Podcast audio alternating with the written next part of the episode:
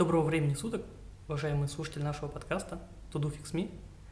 Мы записываем очередной выпуск, третий выпуск, 22 июля 2018 года. И сегодня в студии Никита Мишарин Василий Колесников. и наш специальный приглашенный гость, наш старый друг Алексей Никитин. Всем привет.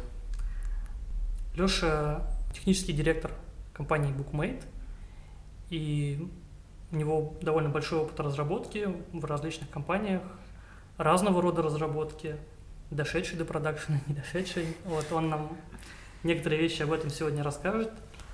А тема выпуска, мы как-то решили стараться придерживаться тем определенных, и сегодня тема выпуска – это такие заблуждения программистов по поводу некоторых вещей, в основном не технических, не чисто технических, программерских, а растущих из э, других каких-то сфер, то есть из области определения задач, из домена так называемого.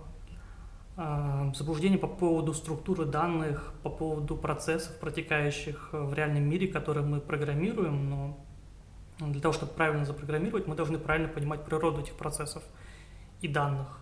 Вот. И зачастую есть такие прям очень популярные заблуждения по этому поводу.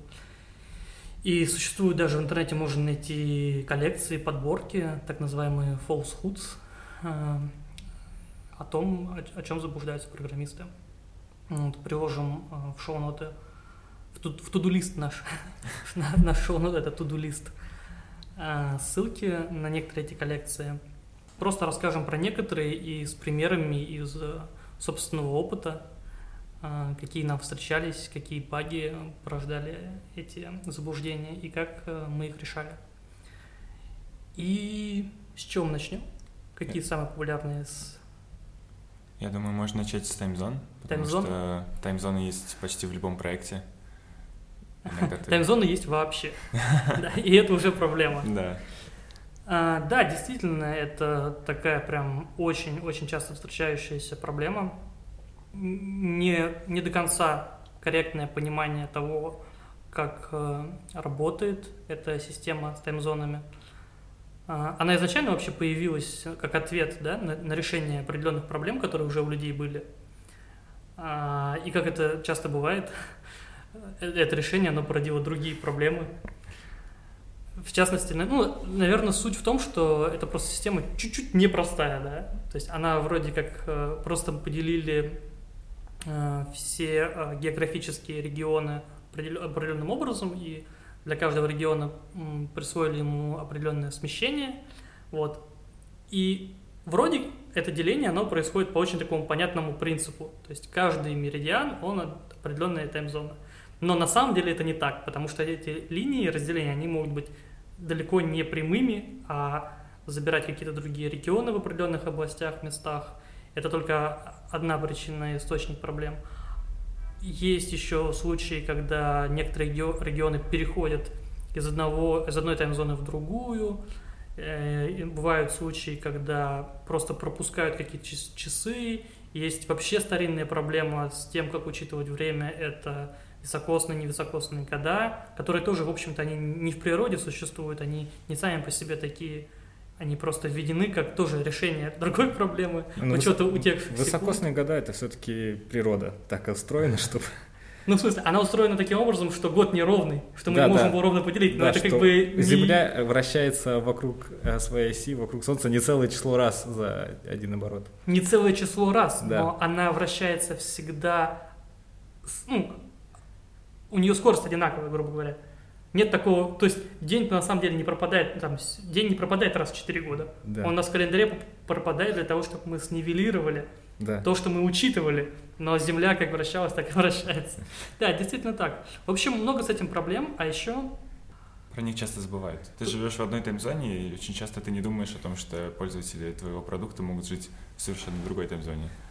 Да, к сожалению, именно так. То есть, э, находясь в определенной таймзоне, для тех людей, кто мало путешествует, не знает этой проблемы, и вот программист как бы может легко попасть в Интересный ситуацию. факт, а, не все таймзоны делятся по часу. Ну, то есть, а, в- например, в Непале разница в 45 минут. Да, да, это, это такие вещи есть. И отсюда, отсюда еще возникает решение. То есть мало того, что придумали саму эту систему, потом нужно было придумать все эти имплементации для компьютеров, для операционных систем в виде чего-то. Где-то это часть э, ответственности операционной системы, какие-то библиотеки. В Unix есть э, библиотека, собственно, называется TZ-Info, которая, в которой, э, скажем так, собраны данные о том, как, как правильно как правильно синтерпретировать время относительно таймзон и как переводить. Вот, в том числе там, насколько я знаю, собрана история переходов этих таймзон, да, правильно? За, за, за все время, да. А, за все время существования системы таймзон? Ну, в смысле, там далеко в прошлое, но я точно не знаю, до какого именно там года, но, но он там довольно, довольно далеко можно уйти.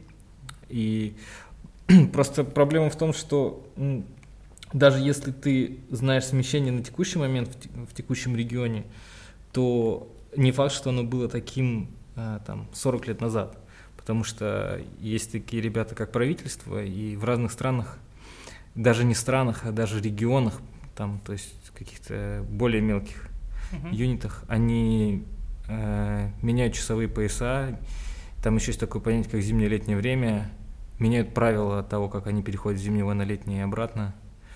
Вот, и поэтому, если тебе нужно точно сказать, а, какое, какое какое было время, местное время в этом регионе а, в конкретную дату в прошлом, тебе вот может помочь эта библиотека, да. Да, естественно, что кроме того, что она существует сама по себе, так э, в конкретном проекте, он, скорее всего, будет на каком-то конкретном языке написан, тебе нужен еще и достаточно хороший порт или биндинг к этой библиотеке, который тоже может содержать ошибки. То есть даже если ты все знаешь про эту проблему, стараешься подложить себе соломки, то тут еще нужно думать о том, э, что в реализациях могут быть ошибки. Но основная, конечно, проблема это в том, когда ты не знаешь и не учитываешь эти вещи. И тут нужно понимать, что, как правило, вот в интернет-проектах э, таймзона, ответственность о знаниях, о тайм, ответственность о таймзоне, она размазана по нескольким частям. То есть таймзона, это может, она системная, бывает на сервере, на котором запущено приложение. Таймзона может быть выставлена на уровне приложения и быть отличной от той таймзоны, которая выставлена на сервере. При этом а, в основном эта таймзона это про данные, да, то есть оперативно, транзакционно, ну, для каких-то операций, для транзакций. С таймзонами, как правило, проблем не возникает, проблема с данными. Ну, точнее, не то, что не возникает для транзакций проблем, просто если там они возникают, они там сразу почти видны трудно не заметить. У тебя там что-то где-то начало отъезжать, разъезжаться, допустим. Ты это сразу по реальным действиям сервера своего видишь. А вот когда ты сохраняешь данные, а потом какое-то время на них не смотришь, а потом из них что-то восстанавливаешь, в каком-то другом месте их используешь, ты можешь это обнаружить через очень-очень много времени, что у тебя где-то что-то разъехалось. Потому что таймзона, она еще может быть в базе данных. То есть, как ты сохраняешь данные, и, то есть тут таймзона твоего приложения влияет, таймзона базы данных как другого приложения на другом сервере, и которая, как правило, опять же, совпадает с таймзоной того сервера, на котором установлена база данных. То есть тут уже четыре таймзоны. Ну, еще есть, и самая главная таймзона — это... Ну, конечного пользователя. Да, таймзона конечного пользователя. И вот при проектировании приложения и при осмыслении его работы, естественно, нужно все это учитывать, как у тебя все это будет синхронизироваться. Um, извини, что хотел обсудить э, по поводу других проектов, и когда ты работаешь какими-то сторонними сервисами, у них же тоже есть э, таймзоны и то, как они с ними работают. И есть же, хотел узнать какие-то твои кейсы, когда как раз взаимодействие со сторонним сервисом и с их таймзонами плохо работало. У меня на самом деле как раз есть такой кейс из недавних. Мой коллега делал интеграцию с э, популярной платежной системой, у которой, по его словам, отвратительный API. Я думаю, можно назвать систему, она не страшно. Все знают э, ту самую отвратительную платежную систему. Ну, а может быть, это у нас просто очень такое мнение предвзятое. Не, Однажды я, я видел твит э, со словами, что все, что сейчас делает Илон Маск, это он расплачивается за создание PayPal. Да, название прозвучало. Да, там есть такой момент. Я, правда, прям могу ошибаться в деталях, но кажется, что Когда ты, ты можешь отослать им время, ты не можешь указать таймзону, просто таймстемп. А, а они таймзону сами каким-то образом интерпретируют. То есть, причем очень неочевидно, у них там как-то в документации написано, но это то, как, как не делает, в общем-то, ни один нормальный сервис. Сервис нормально должен предоставлять возможность либо отправить э, время, и оно всегда интерпретируется как время с нулевым смещением, либо э, ты можешь, должен иметь возможность отправить время с явным указанием таймзона. Вот. Делать предположения о таймзонах – это самое последнее дело, это вот Насколько, насколько я помню, там была история в том, что ты отправляешь сервису а, дату с, с таймзоной, а, а потом сервис это просто отрезает эту таймзону и интерпретирует э, оставшиеся, о, оставшиеся, да, как присланные в UTC. Вот. Но там ребята вышли на гитхабе объяснили, почему это происходит. Просто у, у PayPal внутри ну, насколько я понял, а, это все конвертируется, время конвертируется в дату, и потом, соответственно, вот эта часть, она просто теряется, и эту информацию невозможно восстановить. Они вот делают э, просто вот такой вот трюк. Да, это важное замечание именно потому, что почему так важно, почему вообще мы это говорим. Дело не в том, что кто-то просто не знает про тайм-зоны и как-то там неправильно с ними работает. Проблема-то в том, что это такой опасный кейс, который, э, на котором вы можете потерять данные. Вот потеря данных это, вот это самая главная причина, почему это важно. Потому что потерять безвозвратно данные, это, ну, я не знаю, самое плохое, что только может быть. Там, в том числе потери пользователей, потери денег. Э, и вот э, да, неаккуратная работа с тайм-зонами приводит к потере данных, может приводить к потере. Какие-то еще истории про время? Нет? Тогда давайте мы перейдем. Можем, мы можем, да, перейти к каким-нибудь э, историям про другие ошибки, про другие а, проблемы. Есть еще, еще много вещей, данных, которые могут быть также, о них могут быть много заблуждений. Например, э, имейлы, очень часто тоже проблема, когда Э, имейлы каким-то образом препарируются, регистры имейлов, регекс по имейлов. Вот есть такие истории про имейлы? Ну да, ну я думаю, у всех, у всех такое было. А, ну, все же, все же валидируют имейлы регулярными выражениями. У всех сейчас в голове вот эта собачка, да? Если ты используешь регулярные выражения, у тебя две проблемы. Да, ну на самом деле э, их, их нельзя проверять регулярными выражениями, но так делают. И это, наверное, самый частый, э, част, самый частый вариант, как это делают.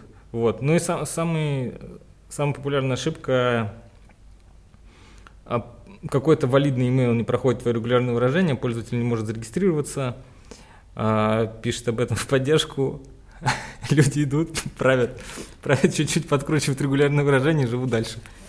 И при, и при этом после этой правки еще может э, сотни валидных имейлов, которые раньше проходили валидацию, перестать проходить валидацию. И, да, может В том числе. В том числе такое Потому может что, быть, да. да. Регулярное выражение это такое прям... У, меня, кажется, как раз так и было. Я раз пять правил регулярное выражение, которое проверял валидность имейла. Сначала а, там две цифры в домене, потом оказалось, что может быть какое-то другое число, потом еще и так далее. Да, это, ну, ты, э, это ты зря, конечно. Ну, это было давно, а хотя мы можем рассказать, что не так с регулярными выражениями для проверки имейла? Чтобы да, кон- да, вот это, кстати, интересный момент. Все говорят, что нельзя, нельзя использовать э, регулярные выражения для проверки имейла, но не говорят, как, как это правильно делать. А, да, надо, конечно, сказать, почему нельзя. И, ну, я думаю, это правильно, да, рассказать. Но... Так что жги, чувак. Вообще, давайте так, есть формат, да, то есть email вроде как он, смотришь на, на конкретный email, и он кажется простым. У нас есть первая часть, которая до собаки, есть собака, есть домен, вроде все. Но дело в том, что даже сам вот домен, например, это тоже какая-то структура, формат. Они бывают очень-очень сильно разными. И их форматы, они описаны, собственно, в RFC различных. Да. И это и такой жесткий RFC. Это очень жесткий RFC. Я Он просто... очень объемный. Смотрел, э, когда кто-то написал э, регекс, который полностью соответствует RFC э, для имейла. Да. И это было... Мы можем прикрепить это в шоу-нотах, потому что это просто... Он на 10 страниц, Это да? такая жемчужина, не знаю, ну, строк 20, просто Нет, нет, я видел отборного больше. регекса. Я видел больше. Я как раз хотел тоже об этом сказать. Я видел больше. Я видел на несколько страниц, на несколько экранов этот регекс. Ну, в общем... мы... Он очень большой, да. То есть, собственно, проблема. Если попытаться в регекс, в регекспе выразить, в регулярном выражении выразить все нюансы валидности и невалидности имейла, то это очень-очень много условий, и как, как минимум его ну, будет сложно написать. Второй, его будет сложно м- поддерживать, если его нужно поддерживать. Но я, я сомневаюсь, что его можно не поддерживать. А в любом случае найдется кейс, когда что-то станет валидным, невалидным. И ведь, смотрите, ведь кроме валидации email, она ведь делается для чего? Для того, чтобы на, на уровне конкретного приложения можно было добавлять какие-то свои фильтры, свои правила этой валидации. Например, вы запрещаете, валиди... Запрещаете регистрироваться с ящиков э, определенного домена. Такое бывает. Я думаю, все натыкались. Есть фейковые, потому что почтовые адреса, то есть да, фейковые... есть фейковый. На вас может начаться атака, и вы должны, вы хотите срочно заблокировать какой-то домен. Есть э, такие еще нюансы. У меня они были просто в практике. Например, ящики определенного популярного провайдера, который ну, вполне легальный, да, а, но мы просто знаем, что наш продукт вот таким образом работает, там есть в нем определенные нюансы, что когда мы отправляем письма э, нашим пользователям на ящики с этого, на, э, которые зарегистрированы в этом домене, то они попадают в спам. Это, на самом деле, довольно часто кейс для продуктов, работающих с клиентами. И, соответственно, что команда продукта должна прийти просто к программистам и просить, давайте мы ну, немножко попросим пользователей не регистрироваться с этого домена, чтобы хотя бы как-то этой проблемы избегать начать. Ну, я думаю, это ты какие-то сложные истории рассказываешь. Чаще всего просто э, эту штуку делают, э, чтобы люди не регистрировались э, с не, ну, с ошибочными имейлами. То есть... Ну, есть с атаками довольно частая штука. Да, это довольно частая штука. Но иногда люди просто отписываются, им надо да, немножко помочь. Да, то есть ты типа просто вместо там собачки, не собачку написал, вместо точки не точку. Ну, чтобы такие явные ошибочные имейлы отсечь сразу на входе, вот эти, а, вот эти проверки делают регекс. На самом деле я просто хотел добавить, почему... То есть может возникнуть вопрос, окей, оригинальный, а, э, оригинальное регулярное выражение для имейла, оно очень большое, но мы же типа один раз написали, пусть оно у нас лежит и работает. Но почему оно не может просто лежать? Вы все равно рано или поздно захотите внести изменения, чтобы внести свои какие-то правила определенные. Вот поэтому вам его придется поддерживать уже ну, автоматически. Да, оно начнет, может начать конфликтовать со всей остальной частью этого регулярного выражения, работать неправильно, заблокировать валидные имейлы и так далее. В общем, это сложно. Вообще еще не факт, что регулярными выражениями можно писать, э, ну то есть вообще это возможно формально описать э, правила, по которым формируется email. А, потому что на самом деле вот там, окей, есть правила там в регулярных выражениях, там нет в этом, а в имейлах нет пробелов. На самом деле в имейлах могут быть пробелы, когда вот эту часть левую ее, ну, в кавычки берут. Тут, то есть там уже может быть вообще все что угодно. Просто взять в кавычки, там может быть вообще любая строка. И как бы, ну, то есть это я точно не знаю, возможно ли это регулярным выражением проверить валидность имейла. Угу. А, так, какая у нас альтернатива? Просто проверять, что есть одна точка и она идет после собаки? Самое простое решение а, убедиться в том, что имейл, который тебе пришел валидный, это отправить туда письмо. Просто отправь туда письмо с просьбой подтвердить, а, подтвердить почту. И если человек подтвердит почту, а, то очевидно, что письмо до него дошло, значит, очевидно, что ящик валидный, что можно его использовать. Есть же сервисы, которые позволяют отправлять а, что-то, типа проверять доступность имейла, что он валидный, просто отправив на нее какой-то... Ну, за, все-таки это зависит, пингануть его. Ну вот, вот, вот технически, на самом деле, мне кажется, что это не очень возможно, потому что в Вообще в стандарте email у почтового сервера есть такая команда, ты ему ты можешь у него спросить э, подтверждение того, что твое письмо ушло. Угу. Вот, но есть туча почтовых серверов, которые не поддерживают эти, не поддерживают полную спецификацию, не поддерживают все команды, и поэтому полагаться на это, прямо скажем, я бы не рискнул. Вот. Даже если это какой-то внешний сервис, потому что это просто, э, ну просто в теории реализовать, мне кажется, ну так, чтобы на это можно положиться, мне кажется, это невозможно реализовать. Поэтому самый нормальный случай это просто послать туда письмо и какой-то фидбэк получить от пользователя. Если ты получил фидбэк с каким-то вот этим токеном, то ты можешь быть уверен на, ну, может не на 100%, но достаточно быть уверен для того, чтобы считать этот email валидным. Что письмо, письмо, письма уходят, это ящик существующий, а не выдуманный.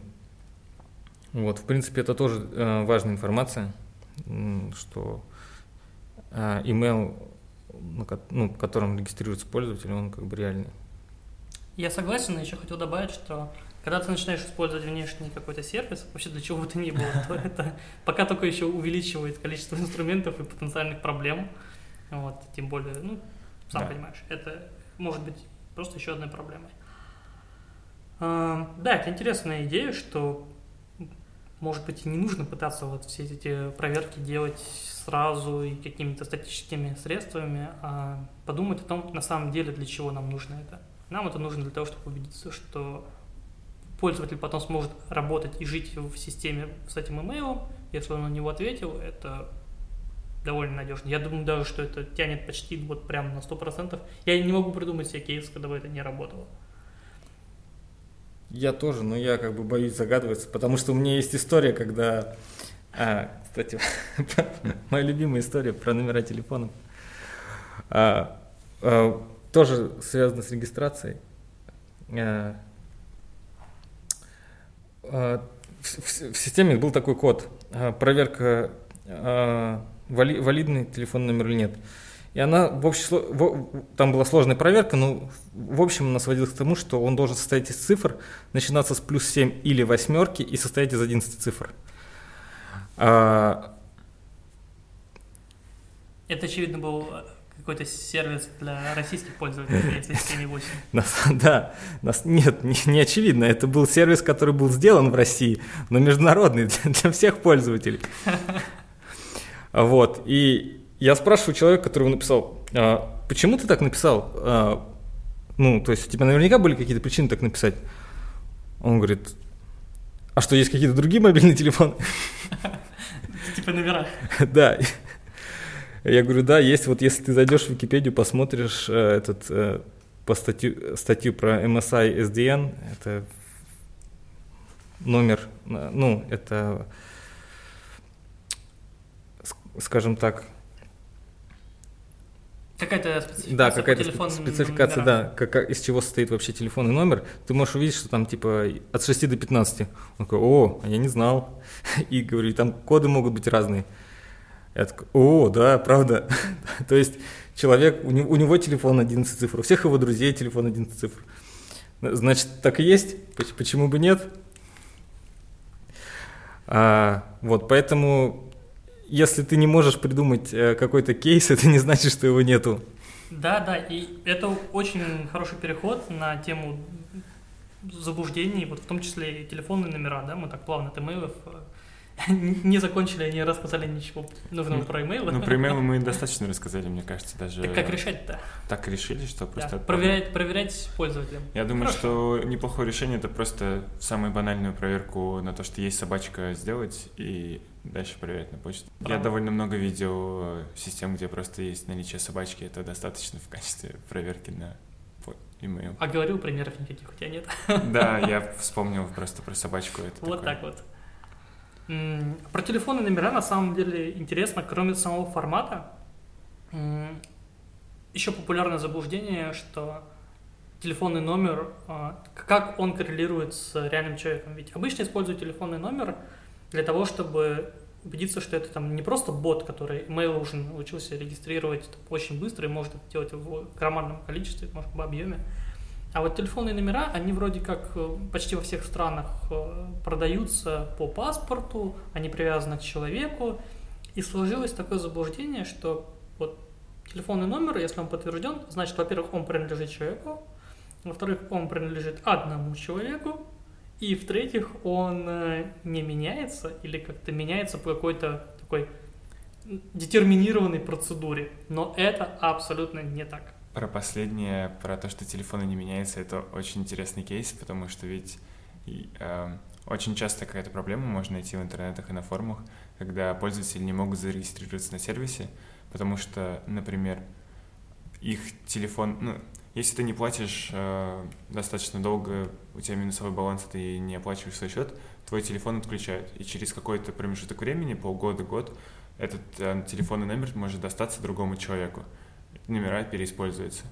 И, и потом ты просто не можешь зарегистрироваться на сервисе, потому что ты уже зарегистрирован. А, я кажется понял. Ты имеешь в виду, типа, когда у тебя телефон, телефон... который тебе достался... Да, от другого, уже, ч... да. от другого человека, который И он был зарегистрирован на этом сервисе. Да. Да, это интересный кейс. Телефоны... Я думаю, что у меня есть интересный пример, но это даже интереснее. А, у меня была ситуация, когда я оставил свой телефонный номер в одном сервисе и не перестал им пользоваться, ну, мне это было уже не нужно. И через какое-то время мне стали приходить смс или даже звонки, я уже не помню. И я просто решил, ну, нужно пойти там, откопать там логин, пароль, зайти на этот сервис и убрать свой номер, чтобы мне никогда больше не звонили. Так вот, я его не смог убрать, потому что там так, видимо, было запрограммировано, что номер, номер нельзя просто удалить, его можно только изменить. Чтобы изменить номер, ты должен ввести другой номер и подтвердить его через смс. Но у меня нет другого телефона. И более того, я не могу воспользоваться ничем чужим телефоном. Я не хочу, чтобы кому-то приходили эти смс из этого сервиса. Вот это э, сервис был о, о, я не помню точно, но это, в общем, о коммунальных услугах. Я только не помню там, что где, ну, Показания за свет или... Это скорее про... Что это такое? Это скорее про то, что правильный UI... Не, неправильный flow. flow. Да, то да, есть да. это же тоже заблуждение о том, что э, если пользователь неправильно ввел номер телефона, то при изменении, то есть а, у него будет какой-то другой телефон, ну это, mm-hmm. это, это просто неправильно. Не нужно вот, это такая э, рекомендация, если вы делаете сервис, пользователям очень не понравится, если вы по своей инициативе каким-то образом используете номер телефона, начинаете использовать, там, отсылать смс и звонить, а потом еще не даете пользователю никаким образом его изменить или просто удалить, или отключить эту опцию. И был другой интересный кейс, почти, как вот ты рассказал, с номером, который переиспользовался. Э, это про Твиттер. Твиттер просто такая известная компания, что ее можно называть, не называть, от этого ничего не изменится. Там в определенный момент у меня аккаунт зарегистрирован очень давно, и у меня был номер, я, наверное, его вбил, но это была именно не двухфакторная аутентификация. Это просто, ну, я это так думал, что ну просто он мой номер как-то, чтобы мне смс от твитов, наверное, я не знаю. В общем, когда-то он мне его попросил. Может быть, когда я поставил клиент на телефон, он автоматически как-то э, забрал, когда забирал разрешение у операционной системы Android. В общем, история такая, что в определенный момент я просто зашел в Твиттер, а у меня номер какое-то время назад поменялся, и я вот старый перестал использовать. Я захожу в Твиттер, и он мне такой... До этого он мне всегда спрашивал, типа, это ваш номер телефона? Это ваш номер телефона? Ваш номер телефона? Ну, так вот, навязчивое такое сообщение, я говорю просто, ну, да, окей, да, да, мой. Я понимаю, что, наверное, может быть, не очень правильно это делал, но, с другой стороны, это был действительно мой номер телефона, он у меня не был заблокирован, он, я просто им не пользовался. Но время шло, потом эти сообщения перестали мне приходить, а потом я как-то еще зашел, и он мне такой говорит, а вот вы сейчас можете подтвердить свой номер телефона? И уже возможности просто пропустить окно никакой не было. Я думаю, ну окей, попробую. Нашел эту старую сим-карту, зарядил ее в телефон, а оказалось, что уже время прошло довольно долго, и она у меня уже все полностью отключена, и номер мне этот уже не принадлежит. И таким образом, то есть я попался в ловушку. Э, нужно учитывать при построении систем, что номера телефонные, они на самом деле обслуживаются конкретными компаниями, операторами, и у них вот эти различные периоды блокировки, вообще правила, по которым они работают с клиентами, с телефонными номерами, они могут быть совершенно непредсказуемо разными. И завязываться на все это очень и очень опасно. Вот. Всегда предоставляйте пользователю какой-то fallback. Не надо запирать его. Кстати, забегая вперед, скажу, как бы аккаунт в Твиттере, он у меня так и пропал. Я теперь не вижу котиков и, и всю остальную полезную информацию, которая там никогда не было. В общем, да, это о телефонных номерах не только валидация, но и флоу, именно владение телефонным номером нужно учитывать. Еще очень популярный кейс, что не во всех далеко странах это просто так очевидно, что номер может принадлежать более чем одному человеку.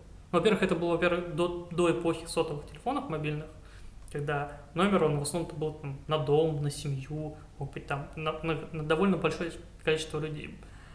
Вот. Но и сейчас с мобильными телефонами тоже так кому-то может показаться это удивительным, но этим пользуются. И выход в интернет, допустим, тоже может быть один, но все-таки аккаунты в интернете, они как-то разделены. Но телефонный номер, он реально может быть один нескольких человек. Да, почти никогда не встречал такого, честно говоря. Телефонный ну, номер на домохозяйство мы, такой. Мы, мы живем в благополучной стране. Да не, я встречал. Мы, мы живем в самой лучшей стране, и остальные страны нам завидуют.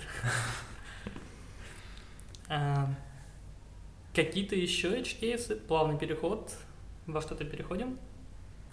А, другая структура данных, как это правильно сказать, другой вид данных, с которыми тоже часто можно облажаться, совершить ошибку, это деньги. С деньгами вообще много-много вопросов. Я не раз э, встречал людей, которые, встречаясь с проблемами при работе с деньгами, они так искренне удивлялись тому, что, оказывается, есть проблемы целочисленного деления, там есть проблемы э, корректно работать с валютами и тому подобное, что вообще деньги, на первый взгляд, такая простая штука, а работать с ней сложно. Но я считаю, что вообще это удивлять не должно, потому что вот, особенно проблемы целочисленного деления, ух, мне кажется, нельзя просто вообще начинать программировать, не зная про это и не умея это решать. Вот. Ну и потом деньги, они еще не всегда работают по законам чистой математики, там иногда нужно включать бухгалтерию. Вот. Бухгалтерия работает может немножко иначе, потому что поделить что-то мы можем с очень, очень большим дробным числом, да, получить какое-то значение доли, а деньги, так, деньги имеют довольно-таки конечный предел по делимости. То есть мы можем поделить на основной юнит и на саб-юниты. Если у нас какое-то число получается с очень большой долей, дробной частью, то в деньгах это не всегда можно выразить. Вот поэтому подсчет денег в программных системах это отдельная история. И да, там частенько бывают баги. Но про деление, наверное, как считать именно цифрам не буду рассказывать. Расскажу только про вот, работу с валютами. То есть любые деньги, они подразумевают какую-то валюту. А, в валютах есть сабюниты. В некоторых системах нужны деньги представлены значением в сабюнитах, а в, в некоторых системах или там частях системы они представлены а, значением в виде значением юнита. То есть, грубо говоря, доллары, центы, рубли, копейки. То есть где-то будет написано 1, и это имеется в виду 1 рубль, а где-то будет написано 100, это имеется в виду 100 копеек, то же самое, что 1 рубль. Но и встает вопрос, а как переводить из одного в другого? И на самом деле все то же самое, что и для таймзон. Нужно использовать исключительно конкретные каталоги, то есть как вот TZ-Info это библиотека, которая по сути каталог, сопоставляющий даты и таймзоны. Точнее, там периоды и таймзоны. И, и позволяет получить дату в корректной таймзоне. То же самое с деньгами. Специальные библиотеки, каталоги сопоставления валют, значений валют – я сейчас не говорю о переводе между разными валютами, исключительно о том, какие валюты, э, как устроены, то есть сколько содержат сабюнитов. Я не уверен, есть ли валюты с... Хотя, наверное, есть же валюты да, с более чем одним сабюнитом. То есть, грубо говоря, вот у нас в России есть рубли и копейки, но, по-моему, в европейских странах э, до введения евро были валюты, которые там, а, грубо говоря, вот дол- доллар, цент, есть еще какие-то, допустим, там 5 центов, это может быть какой-то другой юнит, который отдельно считается. Наноценты. Но, ну, Я не да. уверен. Ну, то Но есть- их, скорее всего, просто никогда не использовали в банковских, э, вот в банковских системах, в счетах, но Ну, то есть, это, Ну, на- вообще они это могли быть. логично, как, типа, если бронзовая монета, серебряная и золотая. Это как- Ну как да, это? то есть даже не один юнит, а более чем два. Мне кажется, все-таки такие штуки были, я посмотрю и приложу ссылку, если най- найду их.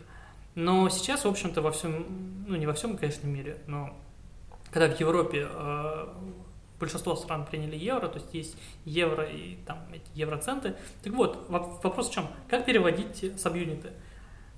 Если ты знаешь только доллары, а, евро и рубли, то кажется, что просто дели и умножай на 100, чтобы там перевести доллар в центы, раздели на 100, и то же самое с евро и рублем. Если хочешь перевести центы, евроценты, копейки в рубли, а, евро и доллары, соответственно, то просто умножить на 100. Но, естественно, так делать нельзя. Во-первых, тут проблема, в отличие от таймзон, не в том, что что-то может поменяться, а проблема в том, что если ты вообще твоя система работает с разными валютами, разные валюты имеют разное количество сабюнитов. И есть валюты, которые вообще не имеют сабюнитов. Вот, поэтому это стоит делать исключительно с помощью конкретных инструментов, проверять, что эти каталоги, библиотеки, они имеют все нужные валюты, с которыми ты работаешь, и Да, давай конкретный пример, чтобы просто люди Да, понимали. да, у меня есть, у меня есть cool story на эту тему.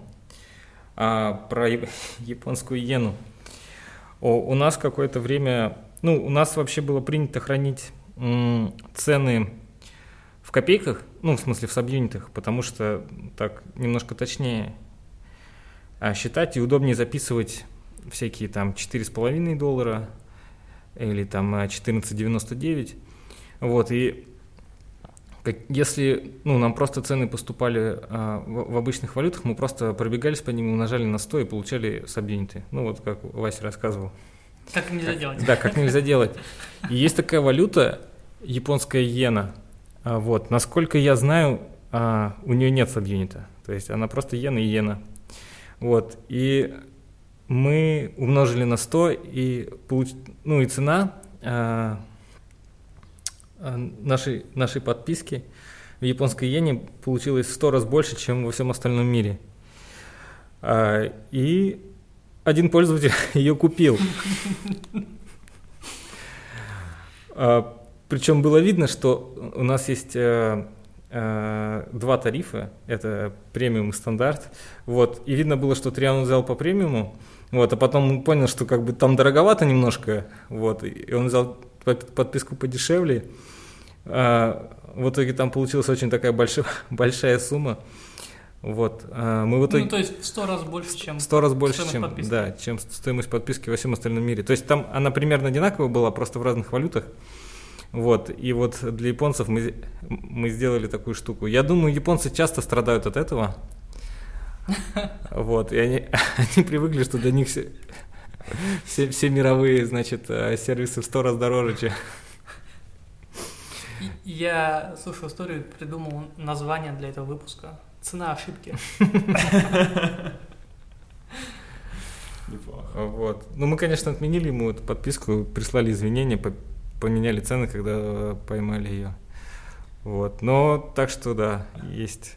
Так бы нормально бабла срубили. Да. А, замечательная история. Вообще, мне кажется, самое интересное, есть э, вот эти статьи, как мы раньше говорили, подборки э, всех этих заблуждений. Но когда ты просто это читаешь, это, ну так, совершенно не те ощущения, когда ты вот просто знаешь, особенно если на своем опыте, да, то есть, как, как говорят вообще старые программисты, пока ты сам продакшн не уронил, ты еще такой зеленый. Когда ты... Но при этом не знаю, мое убеждение, мне хочется все-таки людям рассказывать о таких вещах, чтобы, ну, мне кажется, лучше знать, чем на своем опыте вот прям вот так жестко допускать эти ошибки в своих системах, потому что То все равно все по граблям пройдутся, так лучше запоминается. лучше. Да. Но мне кажется, что мы в целом просто как э, вот в индустрии надо, надо, чтобы люди эволюционировали, и, и все-таки детские вот эти все болезни, они проходили. Прививки, грубо говоря, Прививка. прививку нужно делать. Поэтому Что? Поэтому слушайте подкаст и не натыкайтесь на грабли. На этом, я думаю, будем заканчивать. Рассказали несколько интересных историй из личной жизни, из личного опыта, из продакшн опыта. В следующий раз придумаем что-нибудь аналогично интересное. Всем спасибо. Всем Всем спасибо. пока. Пока-пока. До свидания.